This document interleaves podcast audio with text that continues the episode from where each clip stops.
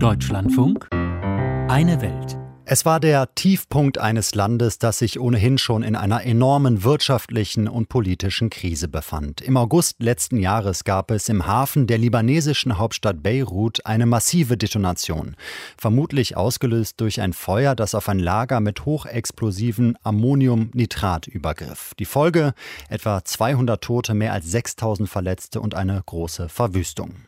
Wer für die Katastrophe verantwortlich ist, das soll gerade in einem Gerichtsprozess geklärt werden und dabei geht es auch um die Rolle der mächtigen Hisbollah. Deren Anhänger gingen kürzlich gegen den Prozess auf die Straße, einige kamen bei Feuergefechten ums Leben, was Anfang dieser Woche dann die Eminenz der Hisbollah auf den Plan gerufen hat. Generalsekretär Hassan Nasrallah äußerte sich in einer Videobotschaft und warnte vor einem neuen Bürgerkrieg im Libanon, 100.000 Kämpfer unter Waffen, so Nasrallas Drohgebärde. Wie bedrohlich die Situation im Libanon gerade tatsächlich ist, dieser Frage ist Martin Dom für uns nachgegangen. Es gefällt ihm, spät in der Nacht aufzutreten, im Hezbollah-eigenen Fernsehkanal El Manar. Und er weiß, dass ihm jetzt, wenige Tage nach den schweren Feuergefechten im Osten Beiruts, Libanesen im ganzen Land angespannt zuhören werden. Die eigentliche Absicht der Force Libanais besteht darin, uns in einen Bürgerkrieg hineinzuziehen, sagt Hassan Nasrallah. Darum geht es ihnen. Die Force Libanais sind die größte Gefahr für den Frieden im Land. Sie haben schon immer davon geträumt, im Libanon eine Art Kanton für die Christen einzurichten, in dem sie dann die Herren sind und wo es für andere keinen Platz gibt. Der Scheich trägt den schwarzen Turban und weist mit dem in sich verschlungenen Tuch darauf hin, dass er seine Abstammung bis zu Mohammed zurückführen kann. In dieser Woche wird in weiten Teilen der islamischen Welt der Geburtstag des Propheten gefeiert. Das hat diesem Auftritt eine besondere Bedeutung gegeben.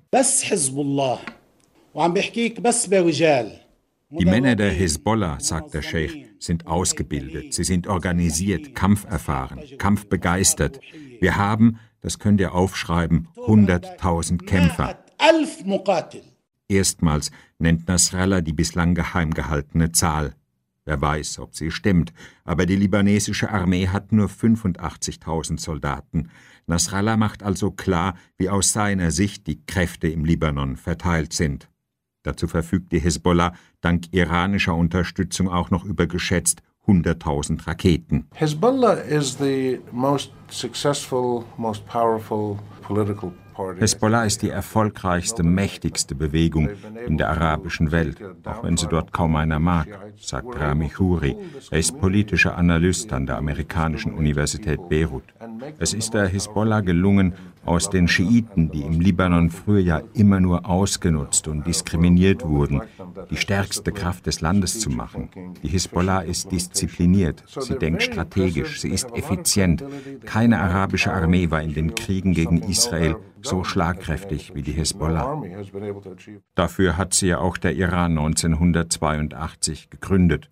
Sie wird vom Mullah-Regime mit Waffen und Geld ausgehalten, um ihm als Speerspitze gegen Israel zu dienen dass Nasrallah die Kampfkraft der Hezbollah mit einem Mal gegen die christlichen Force Libanais ins Feld führt, also gegen einen innenpolitischen Rivalen, ist ein beängstigendes Signal für den Zustand des Libanon.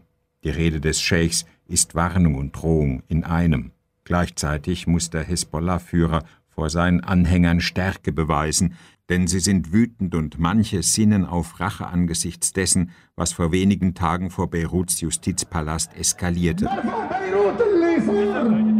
Hunderte Schiiten demonstrierten gegen einen christlichen Richter, der die Explosion im Beiruter Hafen im vergangenen Jahr untersucht, dabei aber Spuren verfolgt, die auch zur Hezbollah führen könnten. Dagegen liefen deren Anhänger Sturm und wurden prompt vom nahegelegenen Christenviertel Remanich unter Beschuss genommen. Es gab sieben Tote, über 30 Verletzte, fast alle waren Schiiten. Das Viertel Rimani wird von der Christenpartei Force Libanais kontrolliert. Nichts geschieht dort ohne ihr Wissen, ohne ihr Zutun. Der Führer der Force Libanais, Samir Jaja, versicherte aber trotzdem gleich nach dem Feuergefecht, seine Leute hätten nichts, aber auch gar nichts mit dem Blutvergießen zu tun. Jaja ist ein alter Bekannter aus den Zeiten des Bürgerkriegs. wie die Gemayels, die Dschumplats, die Berris, früher Milizführer, heute korrupte Politpatrone, die für den Absturz des Libanon in eine bodenlose Wirtschaftskrise verantwortlich sind. Dass die Christenpartei Force Libanais nun den Konflikt mit der schiitischen Hezbollah riskiert hat, lässt nur einen Schluss zu. Das Land ist wieder mal ein Pulverfass.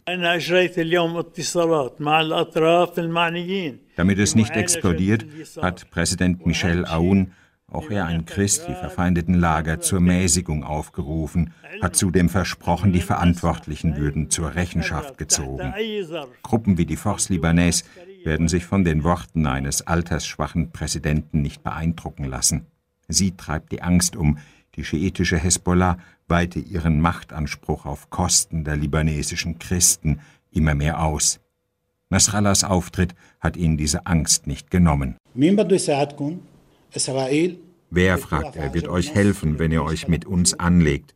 Israel, das genug mit seinen eigenen Problemen zu tun hat? Die Amerikaner, die gerade schmählich aus Afghanistan gejagt worden sind? Überlegt euch gut, was ihr tut. Normalerweise heißt das Feindbild Israel, jetzt droht Hisbollah-Chef Nasrallah den Gegnern im Inneren. Martin Durm berichtete über die Lage im Libanon.